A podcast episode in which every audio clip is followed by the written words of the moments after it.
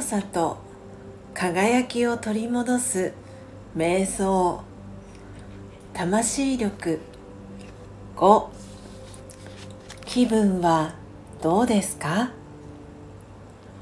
心がぺしゃんこになったらまず心に尋ねてみましょう。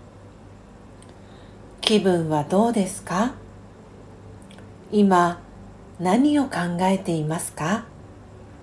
すると心は答えます。えなんて答えていいかわからない。だってこんな風に聞いてくれたことなかったから。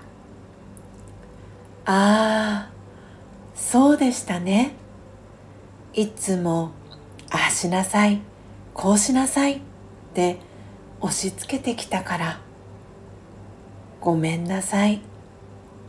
今度からちゃんとあなたの気持ちを聞いてあげますね。私の心よ。あなたはとっても優しくて素敵だって分かっていますから。ありがとう。なんだか気持ちが膨らんで嬉しくなってきました。